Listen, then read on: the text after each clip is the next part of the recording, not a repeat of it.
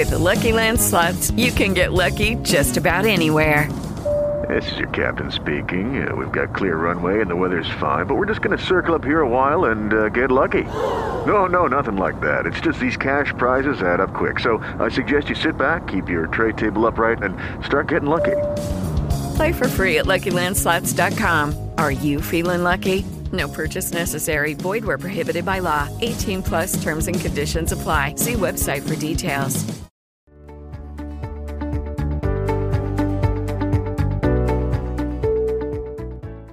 Back to the Neil Haley Show here on the Total Celebrity segment. I'm excited to welcome to the program John O'Hurley and David Frei of the National Dog Show. Guys, thanks for calling. How are you? Well, nice to talk with you once again. Doing great. Yeah, it is great to talk to both of you. Now, John, tell me how it's going to be a little different. Uh, we've talked about little differences we've talked about when we've done uh, other promotions of the other dog shows and last year. How's it going to be different this year? How did you guys go out about the filming of this year's show? Well, I want to say hats off to NBC for committing to do this this year so that we can still continue our pattern of normalcy and bringing something as enjoyable as the National Dog Show to a Thanksgiving tradition now in our 19th year. This year, however, uh, we are going to have a few dogs less. Uh, uh, but that doesn't mean the competition isn't going to be steeper because this year, to be considered for the show this year, you had to have been a breed champion. So we're going to have between five and 600 of the best dogs that we've ever put in front of a camera. So we're actually very excited about the level of competition. Now, uh, also the several protocols to, to keep in place. We're masking our, uh, our handlers and our judges. Uh, we have no audience. We have cardboard cutouts, but to be a cardboard cutout, you had to have made a significant contribution to a pet oriented charity. So we're very proud about that. Um, and aside from that, David and I are going to be actually co-hosting it from our homes. So this will be the first time in the 19-year history that we actually get to enjoy Thanksgiving dinner with our families. Well, so that's a that's a nice blessing. Now, David, uh, so this is different process. You've done it for so many years, and now you're going to do it virtually. How about that? It's exciting. I mean, it, it's the new normal. I'd rather be there in person, of course, but to be able to continue to do it and still bring our our dog show friends together uh, who have you know their family involvement in what's going on, and some of them, of course, are professional handlers. So it's nice that we can help provide some impetus to continue to have this dog show. So that's fun, and and it's on a great family holiday as always. Um, we say dogs until two, and then we'll give the we'll give the remote to uh, all you Steelers fans, those undefeated Pittsburgh Steelers. Oh my God! Plus, Steelers are the game of the night on Thursday night on NBC. So uh, that makes it a, a win-win situation for everybody there in Western Pennsylvania. Hey, I love hearing that. That's right. Here we go, Steelers. Uh, will it end? Well, when will the uh, first loss happen? Uh, John, do you think they're going to go undefeated? I don't know. It's you know everybody says that every year, and they you know the Patriots they hoped we're going to be blessed with being undefeated, but something just uh, there's just something about trying to go undefeated. It's just difficult to do four quarters without somebody else getting in there and surprising you. Only in 2020. That's you from a big yeah. New England Patriots fan, Neil. So you should know that. All right, well, you've been on top of the mountain for so long, John. It's time finally for the Steelers to get to for sure. Yeah, yeah. Well, my hats my hats off to them this year. They've got quite a team. They have a they have a great team, and we have a great show. We're very proud to be part of the tradition there on Thanksgiving Day. Absolutely. And David, your preparation a little different because you're not able to be as close on the ground to look at each one of the dogs in the in the process of commentating. Well, we have fewer dogs entered because of the champions only requirement, and also trying to abide by the county rules and regulations there. So we made it champions only, which which and limited our entry. So we do have great dogs competing, and and it's going to look pretty much the same. The dogs aren't wearing masks; they're still competing and still running around the ring doing their thing. Uh, you're not supposed to look at the handlers or the judges anyway. Just watch the dogs, and you'll have a good time. They're practicing social distancing, but uh, but they, as far as they know, they're still they're doing something with the people that they love and having a good time in competition in this great family sport that we have. Exactly. So wow, wow. I mean, uh, talk about an excitement. Uh, everyone needs to tune in on Thanksgiving at 12 p.m. Eastern to 2 p.m. Eastern, and a special encore 8 p.m. to 10 p.m. Eastern on the 28th. Guys, I appreciate you coming by. And John, I, you got to go here you go Steelers, right? You got to give me a here he goes Steelers chant, right? Oh my goodness. Oh, you're killing me here. You're asking a Patriot fan to go. All right, here we go. Oh, here we go, Steelers. All right. Thanks, guys, for stopping by. That, that, that's that's that. I love that enthusiasm. So take care, guys. Appreciate it, and have a nice Thanksgiving. Take care. All right, see you guys. Okay, bye bye. Thank you. Neil. You're welcome. Bye bye. You're listening to Neil Haley Show, and we'll be back in just a moment.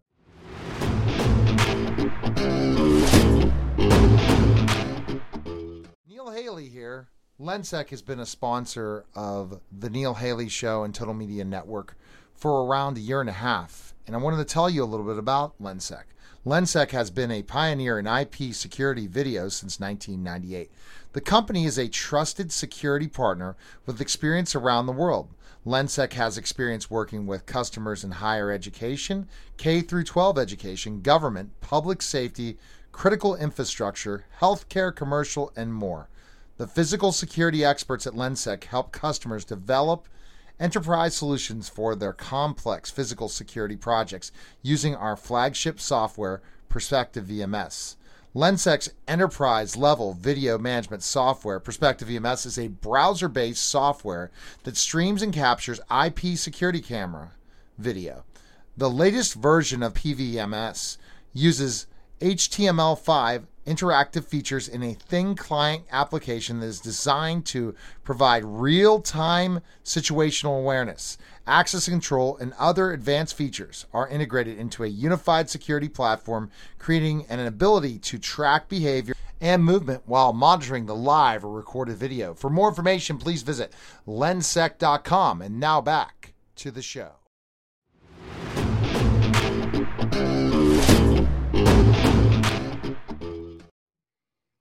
We're back to the Neil Haley show here on the Caregiver Dave celebrity segment. I'm excited to welcome to the program Caregiver Dave. Dave, how are you? And uh, you told me now the boots off, hey. right? The boots off, right? Or the boots off. off. Boots off. I actually have it off right as we speak here. I'm I'm walking around and uh, it feels good. It feels good to be out of the cast. We have an amazing guest. I got I got to see uh, a great uh, email on and our guest, and I'm excited to talk with her and learn more about her. So go ahead and introduce our guest, Dave. Well, some know who Mary Fitzgerald is of Selling Sunset fame, sells lavish homes to the rich and famous, stars in a reality show, maintains a very interesting personal life. Hey, Mary. Welcome thanks, to the show, Mary. Thanks, thanks for stopping by, Mary. Thank so, you. You know, nice so, to be here. So, how's COVID affected your business and ways of selling? Uh, you, pardon me. Honestly, it has um, the market has been on fire right. um, over the summer. It, it, you know, it slowed down. I would say in the spring, maybe April May, and then starting June, it started really picking up. July and August were insane, busiest we've ever been. Not just me, but every agent I know said they are just overwhelmed. There was sure. just this pent up demand, and and um, so that was great. Uh, made a lot of money during those months, um, yeah. but now you know around the holidays it always slows down just a little bit but That's the interest rates are incredible. Yeah, not just so the pent up demand, but slowing down like completely. Yeah. I think it keeps breathing. To, yeah, go ahead, Dave. You have to put up with this uh, with terrible internet here. Yeah. Uh, not just the pent up demand, but you know the inflation from all of that printing press money and absolute, yeah, absolutely. and low interest rates. So uh, uh real estate's in good shape especially for the rich and famous, I might add, or just uh, yeah, for uh, it, all, all, no all discrimination here. It's for everybody. Um, we see a lot of uh, bigger homes being sold. We see a lot of first-time home buyers that are taking advantage of the interest rates. People that are just um, they want some outdoor space. They're moving from condos to single-family homes because they are spending sure. so much time at home and need a, uh, a home office or a quiet place away from their kids. Oh my! Mm-hmm. So when Mary, when well, you, I'm I'm curious what. Go ahead, Dave. you did before you became famous on television? Real estate. I, I've had my license since 2000. Always done real estate. Okay. Yeah. And so, how did you have the opportunity to meet uh, Oppenheimer? Am I saying that right? Name right? Uh, Oppenheim. Yes, thank yeah, you.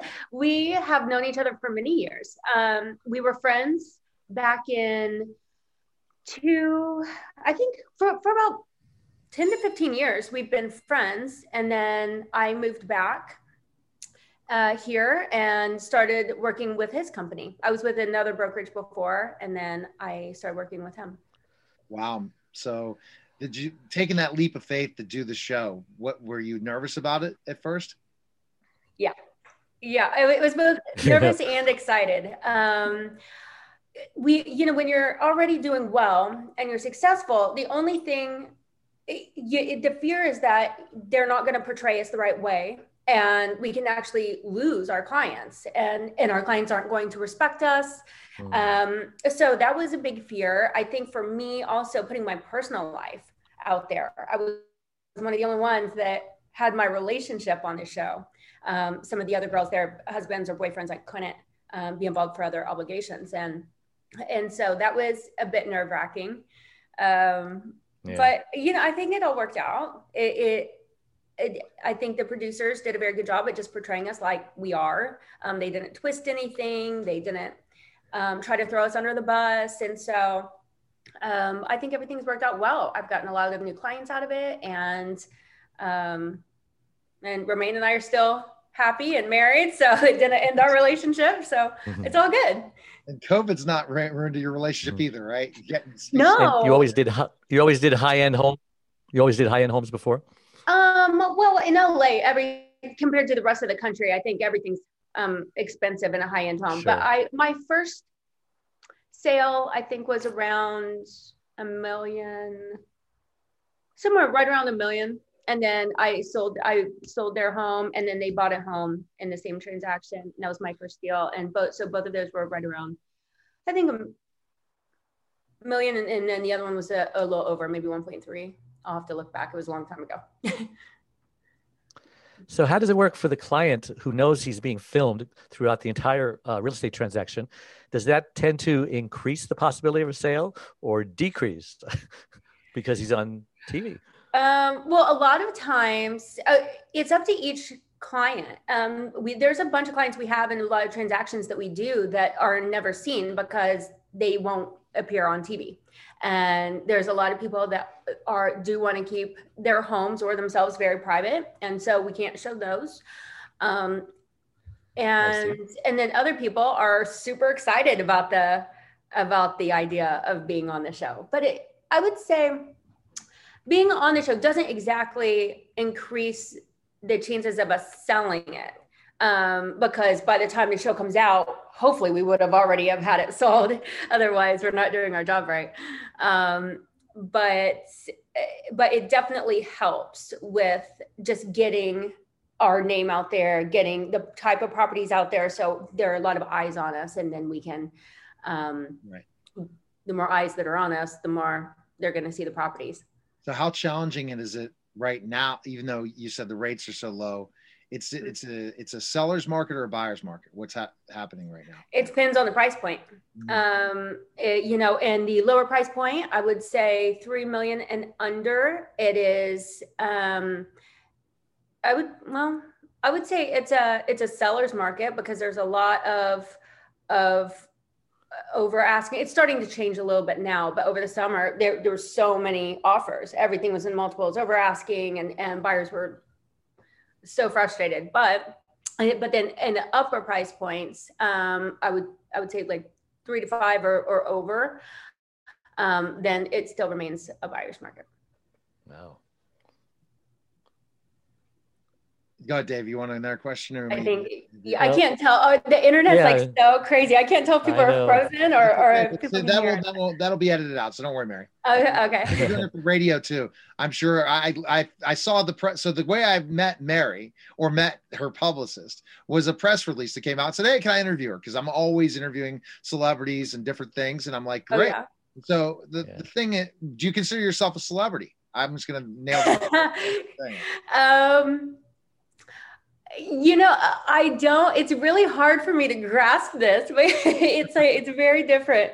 Um, but then I just did the People's Choice Awards and presented on Sunday, and that I think that was a moment where I I was there, and I'm like, how is this my life right now? This is insane. and then I watched it back, and and it was just I was I just sat there and smiled for like forever. I'm like, I don't know how I've been so lucky and how how my life has turned into this. But I guess in some way, I'm never going to look at myself like I'm a cool celebrity or something. But I mean, I do understand that people know who I am, and and they're asking me to do all these cool things because they they consider me one. Yeah, well, you are. If you're on a reality show, you're a celebrity. Just face it, Mary. And because you're in the real estate game, where it, the best money is get more clients, are you thinking of expanding it all to other other things because of that celebrity status? You know, selling other products and stuff.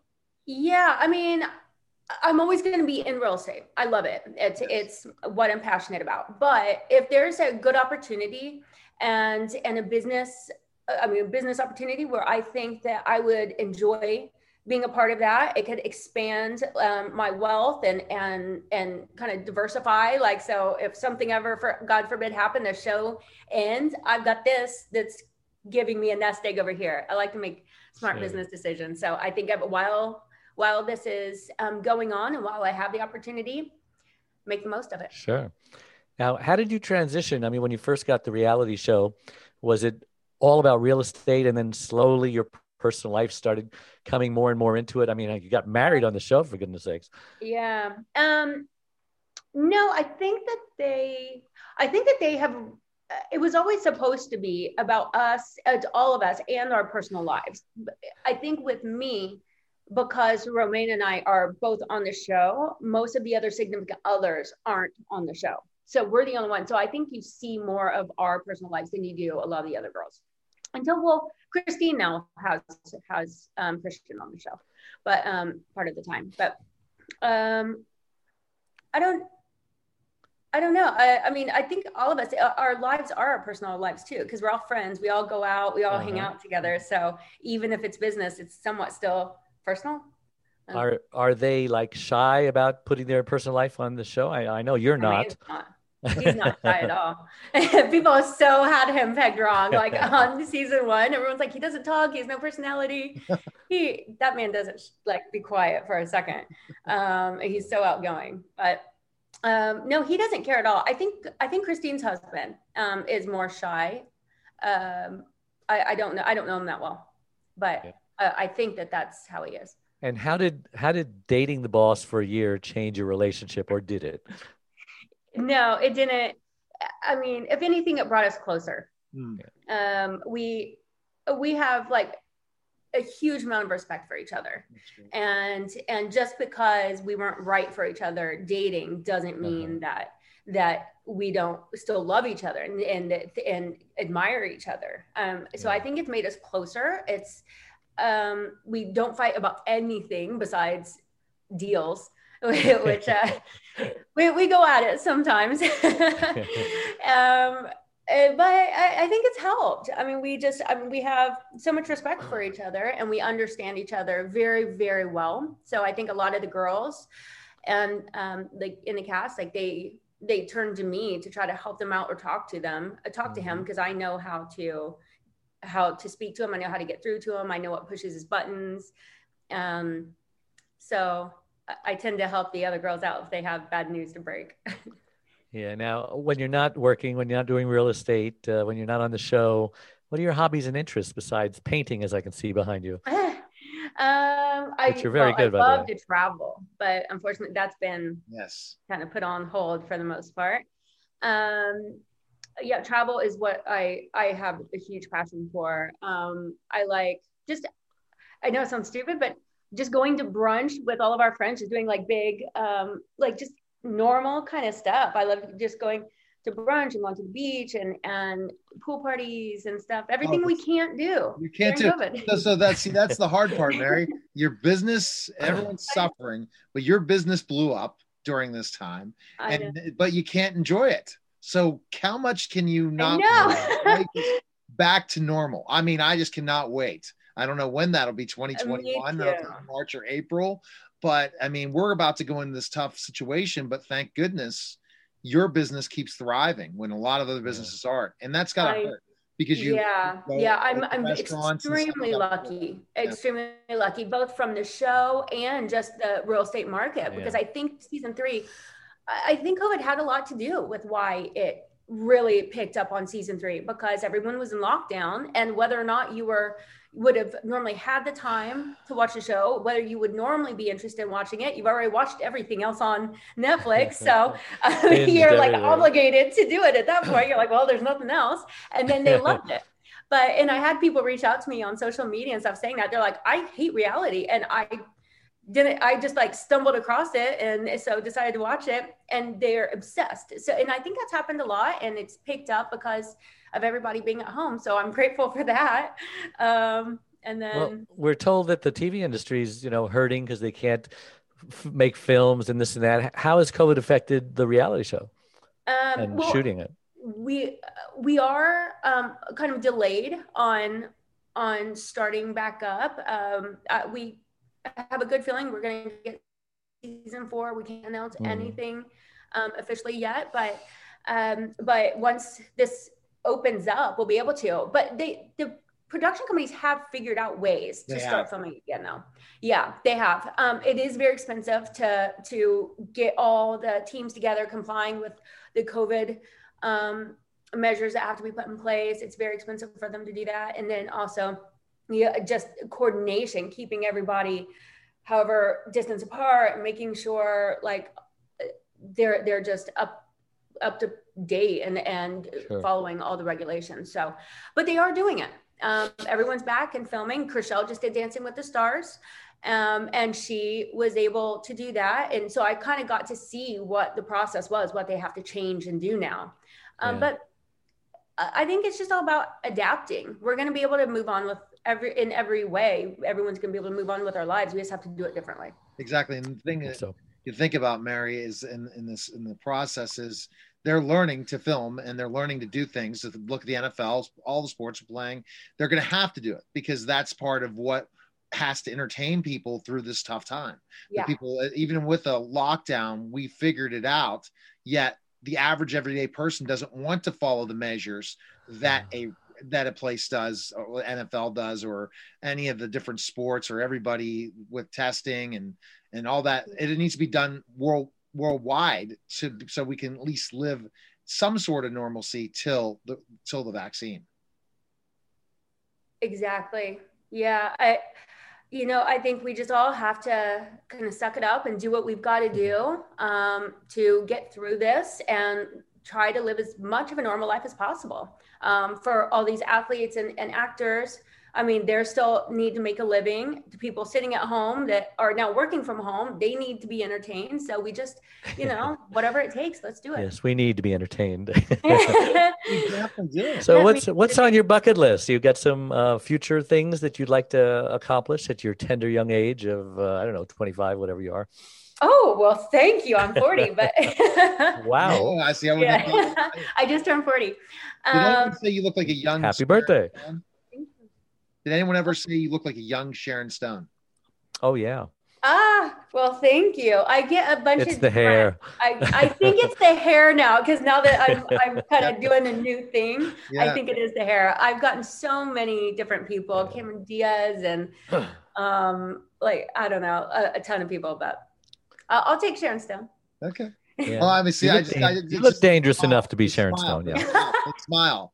Yeah, yeah, yeah, for sure. What's that? The smile. It's the smile. Oh. Yeah. A devilish smile. yes, like, oh my gosh. I'm ready for uh, lunch, right? Because you're in California. It's almost time for lunch.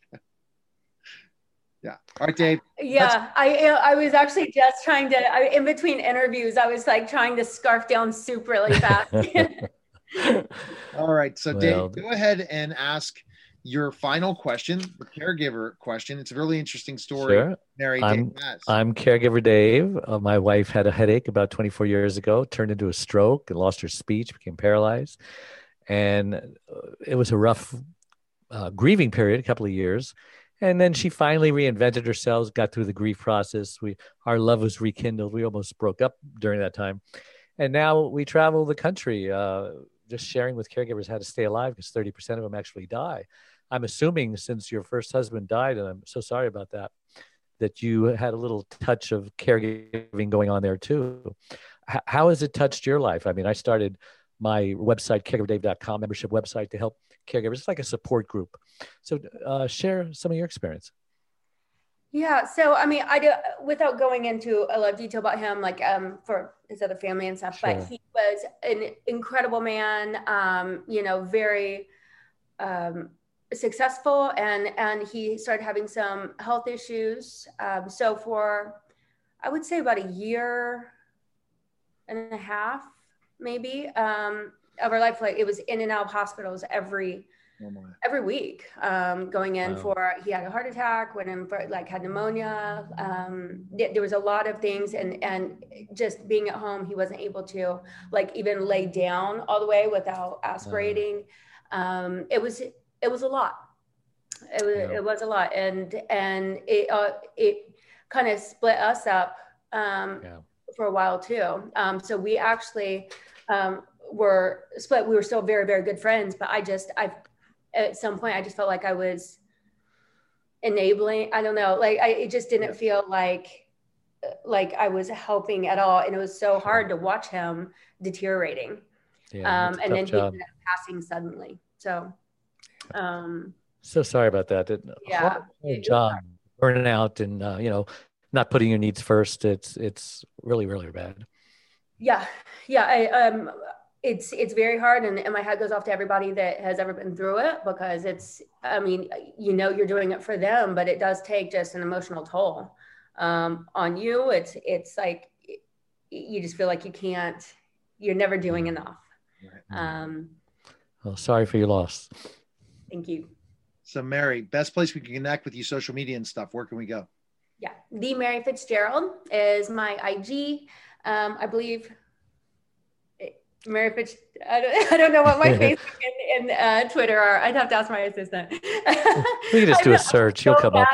I like have it. The real Mary Fitzgerald. Have you ever tried TikTok yet, Mary? I'm on TikTok now, and I'm finding it funny. Really? I you know what? I hear all about this, and we are like leasing and selling places to a bunch of these TikTok stars, and they are real like raking in the money. Yeah. I can't oh believe oh I'm God. not on it. I should be when I see how much they're yeah. making.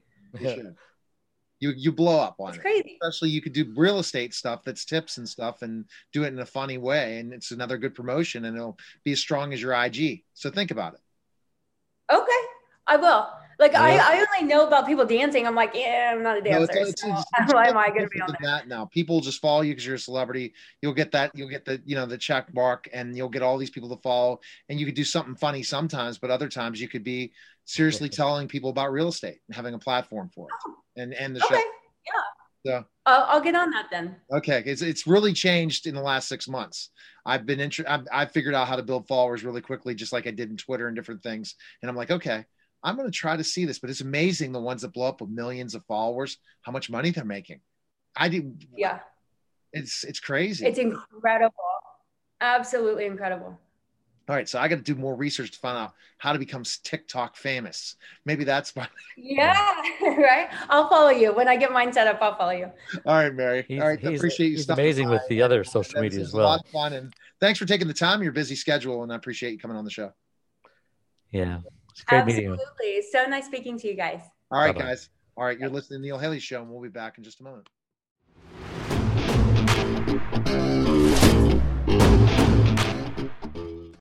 Celebrity Slots. Free spin! Free to play mobile social slot games in the likeness of your favorite celebrities. Making money! Spin to win celebrity experiences through sweepstakes. Free to download, free to play. Yeah, baby! What are you waiting for? Win meet and greets celebrity merchandise, gift cards, and more. Download Celebrity Slots today.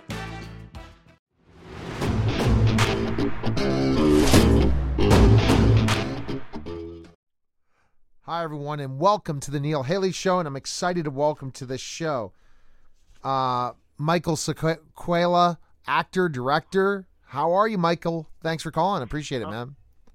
Yeah, I'm wonderful. Thanks for having me on. Appreciate it. I'm doing good. And my last name is Saquella. Saquella. That's what I said. I, I, I misunderstood. I apologize. I'll fix that up. yeah, up. that's okay. No, no, it's all right. Everybody butchers it.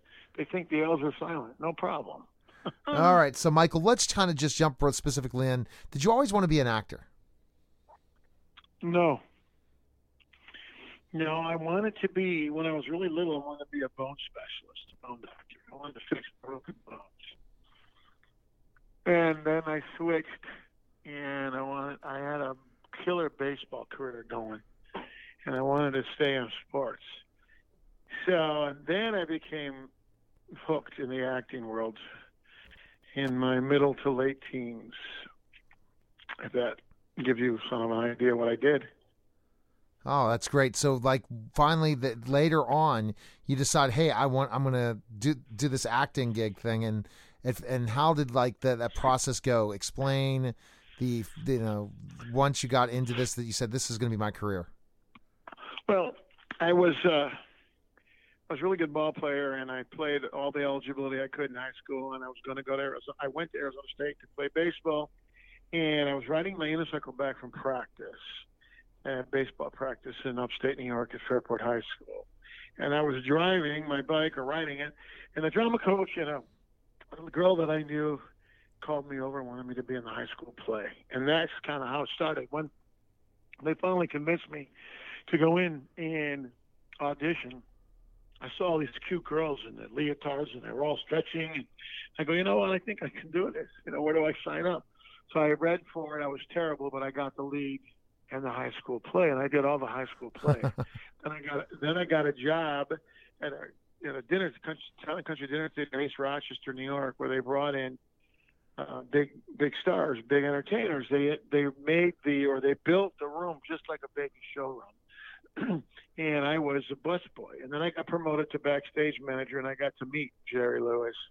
I got to meet uh, a bunch of really famous acts, Shirley MacLaine, Raquel Welch, when they were all coming through. I kept asking everybody, "How do I get started? What do I got to do? I want to be famous." Because when I saw the audience applaud and it really got in my blood. And plus, being doing a little plays in high school, when the curtains opened up, oh my God, I was in love. So I was like pushing it. Nobody really helped me, but the Gaylords came through, Gaylord and Honey, an old Italian act. And they came through and sat me down one night. And they were eating their steak, and the meat was falling out of them. I'm like, these guys are, whew, these guys are big time, and they eat like, you know, low class. I couldn't believe it. But they told me how to get started, steal material from this guy, that guy. So I started as a stand-up comedian and I was really successful. And then uh, going to school and playing ball in Arizona, they do a lot of movies in Arizona. And my girlfriend at the time was uh, wardrobe. She did costumes and wardrobe for the high school, for the co- college boys, but she was working for a Wild West town where they made movies where Dick Van Dyke had a soundstage and John Wayne and Elvis all made movies at Apache Land Movie Ranch. And while I went out there, the show, the stunt shows didn't go because one of their actors didn't show up. So they told the, the main guy, hey, Michael's an actor. He goes, yeah, but we got 20 lines. Can you memorize 20 lines in 12 minutes? I said, yeah. So I memorized the lines. I got dressed up like a cowboy, and I went out and got shot. And I remember my face on that hot Arizona granite, and my face was burning, but I loved it. I knew then that I wanted to do, I wanted to do more than I wanted to do live, but I wanted. So uh, Vernon Peele, a director that did some uh, John Wayne's movies, and he was coming through town to do a picture called Frank Cole's in town. Okay. Anyways, it's, after chasing around, I finally got a lead role in that, and I was one of the five guys that robbed the bank, and we were held up. In uh, this is where we shot the movie, and I got the bug, and everybody told me to move to L.A., so I went to L.A. and got an agent. That's how it all started for me. Now, but once you're in front of the camera, it's totally different than being on stage. It's exactly. a different kind yes. of love. Mm-hmm. It definitely is because you have a different type of acting, right? And it, it, when you're on the stage, you really have to improvise a lot more. And when you get on camera, it's more about the appearance and multiple takes compared to, hey, I gotta, yeah. I gotta really sell the audience every night uh, on stage. on the yeah the director side of me basically the theater is big you got to be huge you got to project to the last guy in the last seat in Yeah. the back row if he can't see you or feel your emotions then you're not doing your job. And camera if you do that you're too big you'll never work. It's like debra winger when she did that cowboy movie with uh, john travolta. She was a stage actor and they almost fired her because she was too big. So the camera picks up every little move on your face. So it is a lot of takes but it's learning how to do the same kind of feelings but much smaller. Because camera you know the, the lenses pick up everything. So it's a big difference in acting Yeah, I think, uh, and, I think, it, and that's an interesting point you're bringing up as a director, and so as an actor, kind of tell us these challenges of transitioning from stage to film. well you got to calm down and on stage you got to project. You got to be bigger than life. You don't have to become that character like you do on film on film as an actor you got to study your role you got you got to know the whole script from front to end. You got to know your backstory and you need to know where you're going with it because every time you do a take it's out of sequence. In a play stage you go straight through. You start and then it ends in the applause and you're done. Movies they may start with the middle of the movie and then they do a third of way in and then they do the ending so you have to know mentally be prepared to have those emotions at different levels of the acting during the filming so you know like say you got to be real emotional because somebody died and that's the very first scene you shoot but you don't know the rest of the story you don't read the script and pay attention you're going to be a lousy actor but the transition is tough because now you really got to concentrate. You got to study, and you got to become that actor. And so for two weeks, two months, three months, whatever, however long the shooting schedule is, you got to become that. Like De Niro and all those guys, they method actors. They become that actor, and they stay in character all day long. And even when they go home, sometimes they still become that person. When I did my movie Dream Round, I became Joe Bona, and I became this worn out, retired, you know, family was killed in a car crash, and so I kind of like became that guy. I didn't shave. I grew the beard. I was a bum. I smoked a lot of cigars, and that's who I was for three or four weeks. so when I showed up, I was him. It was easy to do. But now, if it was a play, I would do the two hours, and I'm done. And I go home, shower, shave. It's over. Not where it's constant for weeks on end, and you have to live and breathe that character. Now, so tell us about your latest projects. Uh, update us on your latest projects. Well, I have two of them. I don't know which one you're referring to, but we'll start with Dream Round. Dream Round opened up a week ago last Tuesday November 10th in 63 countries. Starring myself and Richard Grieco from 21 Jump Street, Looks Could Kill. Got a newcomer, a little Alexa Lomange, great little actress. And the, the idea, well, the story is that I could have been a pro golfer. 'cause in real life, I am a really good golfer, but I could have been a pro golfer but I decided to raise my family, get married, have children, you know. But I go play the local tournaments on the weekend. Well, as I grow and get older, I don't play as many tournaments, and I'm too busy working, bringing in money. Right. Christmas Eve, Christmas Eve, the wife says, "Look, we got money. Take some time off.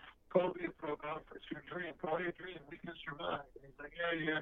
He's too busy. He's in his school. He's in his files, working. But they leave, and his daughter, his son, and his wife are killed in a car crash. So talk about drama and tragedy. So he, 15 years later, he's in a trailer park. Oh and my he has gosh. to shave. He shaves once every two, three weeks. He smokes cigars. He listens to golf, and he sits. And he's, you know, the guy probably, you know, had a half million dollar, three quarter million dollar house, had a beautiful car, but now he's just a bum, kind of, and he's just laying, going through life, barely making it. Still has the uh, feelings for the family. Still very, I don't know, I can't think of the word, but so a little 10 year old girl keeps coming by on scooter and drives him nuts every day. Hi, Mr. Bud, how are you? Why do you keep asking me the same question? And it kind of brings him to life, and then she leaves. Well, a ghost comes and appears, and that ghost is his wife channeling through an ex golfer, a pro golfer who passed away many years earlier, who wakes him up, tells him, get dressed, clean up, lose some weight because he's way overweight, Right. shave your face, and let's go back and play some golf. And he goes, well, I don't play golf anymore. No, no, no, you're going to be in the Arizona Open. No, I'm not. He goes, yes, you are. So the, the motivation with the kid and the and the uh, ghost or the angel, they get him to start playing. He's terrible. His back hurts. He can't swing.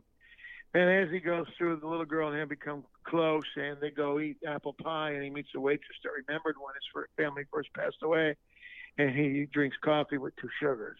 So they they uh, she's hurt, hitting on him, flirting with him. He doesn't see it because he's still, you know, he's still in pain from the family that passed away. Well, eventually he's going to hook up with the girl in the love interest, and the little girl, the waitress, and the ghost from the angel, we're going to get this guy to play golf. But now he, he has to beat Richard Grieco to get into the pre-qualifier, and there's going to be some big time pros to get the Open. And it's called Dream Round, and it's a wonderful piece. We've been getting great reviews. Congrats. Yeah. I read it. I read one yesterday. A woman said, "I love, love, love your movie." I started with goosebumps. Then I had tears rolling down my face, the full blown crying. She's like, "I've never felt so emotional. This movie is wonderful." So she posted everywhere you could on the Dream Round my my Facebook. She loves the movie. Everybody needs to see it. You know, another guy said that he started it, you know, a rough guy, like, uh, you know, maybe Yeah. construction worker type of guy. He said he started watching it and he was hooked. He didn't do the tears and the crying, but he said that he couldn't put it down. He couldn't wait to see what happened. Is this guy going to make it? Is he going to be able to play again? You know, he just, he. So I've been getting really. I didn't expect it. I did a movie a couple of years earlier, a mafia movie called El Coyote, and I didn't get these kind of reviews. You know, I mean, I got reviews like this average Joe guy being a lead actor. It's refreshing to see somebody else doing those parts instead of the usual suspect. Right. But when I heard these reviews, wow. Yeah. And my other picture, the other picture we were filming during COVID. Well, Arizona opened up in June. We started shooting Carolina's Calling, an alien, a comedy with an alien twist, and it's about an alien that crash lands in South Carolina because he's hit by a beam that two engineers developed continuous energy, but it wasn't quite working right. And the one I play, oh, it's just cameo, but I blow it up, send the beam up. I hit a, a ship that's been snooping around our satellites because our signals are going to their planet 4.3 layers away, and it's hurting their brains. They're blowing them up. So they came down to seek and destroy. But he gets hit with the beam, crash lands in Carolina. And the main character in that is uh, Antonio Sabato Jr. and Stacey Dash from Clueless and More Money, and uh, Jacob Hopkins, a young kid that's on Goldbergs and a bunch of other good stuff, voices on cartoons. And there's a big company in LA that called me and talked to me about him because they want to develop him to the next uh, um, uh, Leonardo DiCaprio. Anyway, so we're, Oh. we're it's a great yeah. They really it's a hundred million dollar movie, and they asked me a bunch of questions about this kid. He's in our movie. How's he easy to work with? What do you think? How's it? Because they really like him. His agents and managers don't even know yet that they're gonna they're gonna probably hire this kid in a huge movie. They want to make him a Leonardo because he's young. He's only 18, but he's in my movie, and the picture basically it it started five years ago, but present day. This is the movie present day. You know, our main actor um, in the movie, Martin Haas, is his character is constantly getting signals in his brain. He's hearing voices to come to Carolina. Billboards, Yeah. newspaper are everywhere. Come to Carolina. He don't know what the heck it is. So when he finally develops the continuous energy, it's called the radiotron, and he can it can run anything. It's the end of fossil fuel. The big companies, Mobil and Exxon, all the energy companies, shoot him down. They won't loan him any money. They won't help. They're gonna crush him. So he packs up and they move to Carolina. Him and his daughter. She falls in love with that uh, Jacob Hopkins. Her name is Savannah Moss. She's a great local actress. Did a great job. Beautiful blonde. And uh, they fall in love immediately, and they're out. So she's got a boyfriend. She's happy. And our our main actor, he's snooping around, and you know he goes into a jewelry store looking to buy something for his daughter, and he meets Stacey Dash, and they hit it off. And uh, eventually, he's going to go to this barn that he's been dreaming about every night. When he goes to open up, there's an old guy there. How you doing? My, my name is Charlie. We've been waiting for you. How do you know who I am? No, don't worry about it. Takes him in the barn. He opens it up, and there's this eight foot tall alien, Bob. How you doing, my, my name is Bob. We can spell mine, spell my name for the backwards, B O B. You want beer? oh, I love beer. So we got this eight foot tall, cute alien, great actor, very emotional, even though he's wearing a mask, that pulls it off to where you laugh.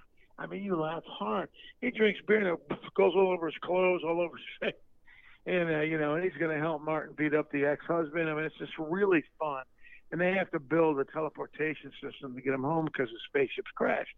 Well, with that Radiotron, that cube, they're going to be able to get them home. They're going to. So that's Carolina's Calling. It'll be a theatrical release in February. I directed it, and I have a cameo in it only. I co-wrote it with a lady by the name of uh, Dawn Arvizio, Arvizio, and she used to write for a production company in Los Angeles, and she moved to Arizona. Recently. So, Michael, you you have so many different things. You're a mover and shaker in Hollywood. It sounds like. Yeah, that's what my entertainment attorney finally told me. The attorney goes, you know what? He's trying to move move and shaker now. People are looking up to you because you're working, and they're not. You're out there. You're getting funded. You're getting them out. They're getting distributed all over the world. I mean, the company that distributes our our films, my films, is owned so is owned by Sony now. So I'm big time. Congrats! Yeah, no, I used to be. Yeah, but you, now we're everywhere. But I can tell how you do it, Michael. You are down to earth. You get with people. You are creative, and you make sure things happen. You got to execute and complete. Everybody makes movies. It's like you know, there's so many people trying to make film, and they make them. Some make them and they shoot in whatever format they can, and they can't sell them. You have to have some semi names or, or name actors in them, and you got to have distribution. Now you go out and you raise money. There's a lot of these guys that go out and raise money, my age, younger than me, kids, and they go out and they get 15 grand from mama and 20 grand from grandpa and a couple of friends, and they raise 30, 40 thousand, and they go out and they shoot a movie, but it's junk. And then they can't sell it, you know. And then you got other kids going out there and they're raising 50 grand, 75 grand, 100 grand and they make a pretty decent picture, but it doesn't go anywhere because no one will buy it. There's nobody in it, and now they're getting sued, and some of them go to prison because you know you take out big money and you can't pay it back, and you make commitments, and if they get mad, they come after you, and you're in trouble. So I make sure that all my films get completed and have stars in them and have distribution. Otherwise, you know, a long time ago I got in trouble for doing some stock stuff, and I know what it's like to get hit hard by the government and I don't like it. I'll never do that again. So I just make my projects. Sometimes it takes a while for them to get paid back, right. but everything gets done. now. COVID killed Dream Round because Dream Round had a nice theatrical release in February, March 27th. We were going to oh, be geez, in 400 yeah. screens, and they closed it on us. So now we had to go digital, but we finally got it open, and it's doing really well. So now that everybody will make you know a decent return on that project, but so, it's not. It's definitely. everything. Yeah. You gotta hustle. You got to hustle, and you're a hustler. Michael, where can we connect with you? Where's the best place? Yeah, let me give you my personal phone number. I'm just kidding. Um, hey, how you doing? You got any cute girls over there in the world? Like, hey, know, how you doing? I'm just, I don't like in trouble. Jesus, I can't believe I said that. All right, go to, you know, uh, they want to see what I do, then punch in Michael Saquella, S A Q U E L L A, on IMDb.com, the Internet Movie Database and celebrities and movie stars. I mean, you know, I got a lot of stuff on that. But otherwise, I'm on Facebook, Michael Saquella Actor is my public page, and I have my personal page, but I'm pretty much full on Michael Saquella on Facebook. I'm on Twitter at Michael Saquella, and I'm on uh, Instagram at Michael Saquella. So, so everything's just my full name together. Imp- Im- impressive stuff, man. Appreciate you coming on. Uh, I tell you, you really know how to sell your stuff too. People need to check out both films check out Michael, and I appreciate you coming by. Yeah, thank you so much. I appreciate being on the show. Take care, Michael. See ya. All right, bye bye. You listen to Neil Haley's show, and we'll be back in just a moment.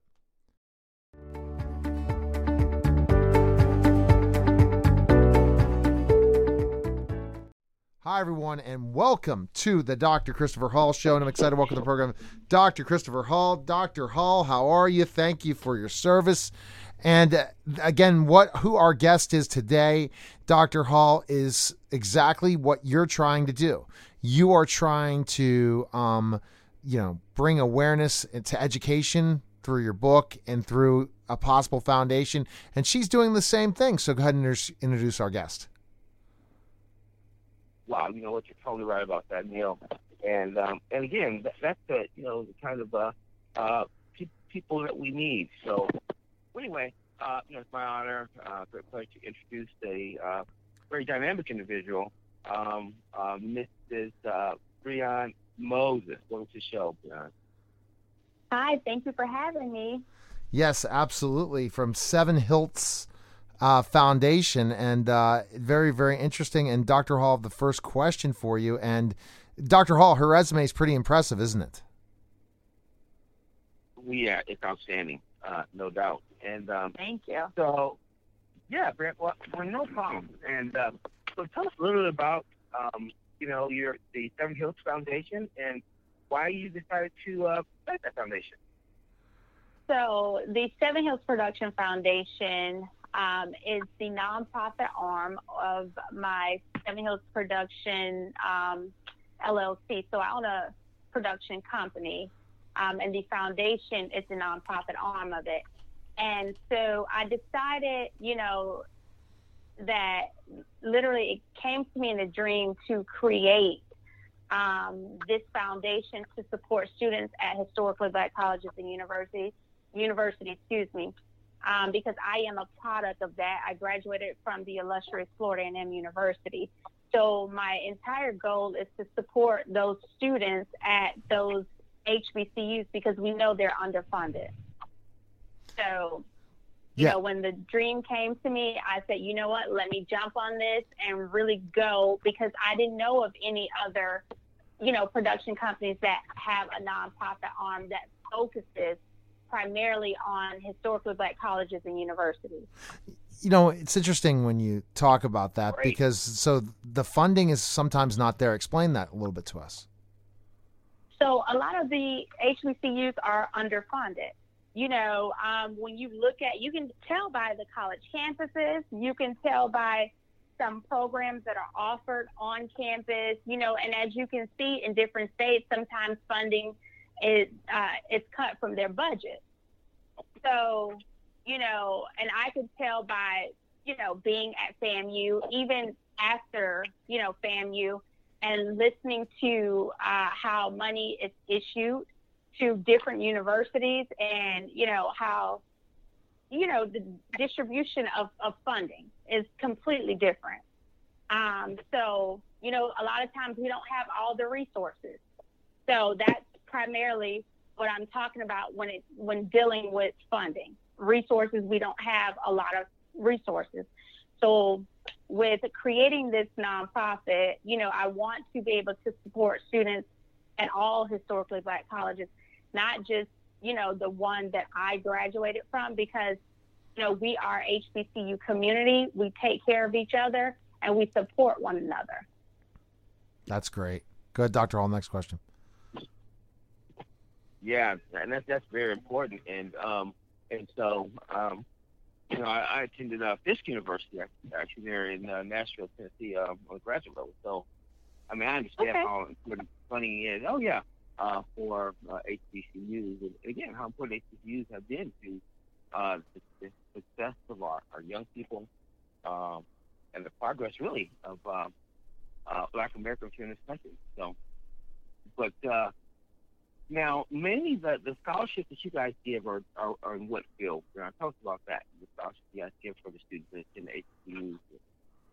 Okay, so with our scholarships, uh, it's a little bit different. Um, me, I didn't graduate with a degree in, you know, film, theater, or digital design. My scholarship is open for students in any degree field. Um, it's open for them to apply, but they have to show an interest in some aspect of film and entertainment. So, for example, if you're, you know, if you're interested in um, if you're interested in filmmaking, you have, you know, your script and you just need some funding where you need to pay your actors or you, you've already shot your film and you need the extra money for editing, you know, or paying. So our scholarship is for students to help them produce their product, which is their film, or they can use the money to use towards their education. So it's, it's a twofold, and I wanted to make it, you know, for students, uh, let them use the fund funding how they see fit. Um, because I have quite a few friends who are actors um, and directors that their degrees are in business, you know, um, in English and things like Right. that, but they're in entertainment. And a lot of times, you know, we go and get these degrees as a plan B um, because we know what our plan A is. So, you know, our degree sometimes is our fallback plan. And for me, that's what uh, my two degrees, they're, they're my fallback plan. just in case if you know I decide, you know what, this is not what I want to do. Let me go and utilize my college degrees. And see, that's so important when you talked about u- utilize your college degree and and take that opportunity and learning film and TV and all these different things. There's a lot of opportunities out there, aren't there, right now, especially with the changes Yeah. of how it is. Yeah. Absolutely. Absolutely. There are a lot of opportunities, you know, that's happening um, for black and brown people. And it's a great thing, but why did it have to start now? You know, this is kind of late in the game. Um, but hey, it's a start somewhere. We want to just keep that momentum going and not, you know, have organizations say they're about diversity and inclusion and not really putting forth the effort of really fulfilling diversity and inclusion. You know. Absolutely. Next question, Dr. Hall. So. Oh no, no, I was saying that's just so true. Uh, what I'm saying, and you know, I, I think again, the, the thing is now is that you know she is, uh, you know, she's taking the lead in this. She's showing an example of what other people can do. Is start foundations to to help uh, students uh, bring their ideals forth. So, uh, well, incredible. Now, um, any um, so far, which colleges have received uh, students from which colleges? Which I'm just wondering, have received the scholarship? So um, we have just marked one year. Um, so the first scholarship recipient, she what she is a current student at Florida A&M University. We have applications. I was just going through them last night. Students um, from um, Southern applied. Students from Clark Atlanta applied. Um, I had some students from Morgan State, Howard, and I was just overwhelmed. Like, gosh, you know, the mission and and and just what we're doing is really getting out uh, for students to to know about it. So I was looking through some of the applications last night, and I literally it brought me to tears. Like, you know, our mission is really getting out, and students are definitely interested in taking advantage of this opportunity. And I'm just very grateful and happy that you know the word of mouth and everything is is really getting out. And another big part of this is you still need more funding for the foundation, Yes. right? And that's so tell us about the fundraising efforts. So our fundraising efforts right now has been in-kind donations. Um, we are talking right now with a couple organizations with them wanting to partner um, with us, but it's been a lot of in-kind donations um, from from different organizations and uh, funding from people's personal pocket. Um, so, you know, we have some upcoming things where we're going, you know, to do some stuff. Um, I can't really speak about it just yet, but our big uh, fundraising happens at our Real Back Film Summit. So what that summit does is for it's a platform for students as well as um, alumni of of any HBCU. Um, we have film screenings. Um, they we have panels. Um, we have networking opportunities set up, um, mentorship. I mean, we do the whole nine at the Real Back Film Summit, and and uh, people able um, to purchase tickets, and that goes towards our fundraising efforts. But of course, we're always looking for you know donations and partnerships, um, lasting relationships with people um, for our mission to continue to grow. Next question, Dr. Hall. Well, I mean that's that's great, you know, and uh, and and it's kind of it's uh, you know just seeing all the talent coming out of HBCU. Uh, you look at the, I mean the the different directors in the past, and mean, starting from Spike Lee and Rail Dahl and a number of other individuals. So, um, very very very interesting, incredible. Uh, yeah. So, the, yeah, the other question is, uh, it's now the scholarship is it's a, it's offered every one year. Can there be one recipient, or can there be more than one recipient? And Well, so since okay, so we're not doing this year. Fortunate enough, we received a lot of um, in-kind donations, which has pushed our mission to be able to support uh, several students um, this upcoming year. So last year we were brand new, um, and we gave away one scholarship. So our mission each year is to continue to grow and grow. And this year, you know, a lot of fundraising went in. Uh, people definitely donated, so we're able to offer more scholarships this year. Um, and then next year, we're wanting to continue to show a growth. Well, thanks again for uh, for stopping by. Appreciate it very, very much, and such a great mission. And keep up the great work. Thank you all for having me. All right, take care. Thanks. Thank you. Bye bye. All right, guys, that was the Dr. Christopher Hall show. Guys, take care, everybody. With Lucky Land slots, you can get lucky just about anywhere. Dearly beloved, we are gathered here today to. Has anyone seen the bride and groom? Sorry, sorry, we're here. We were getting lucky in the limo and we lost track of time.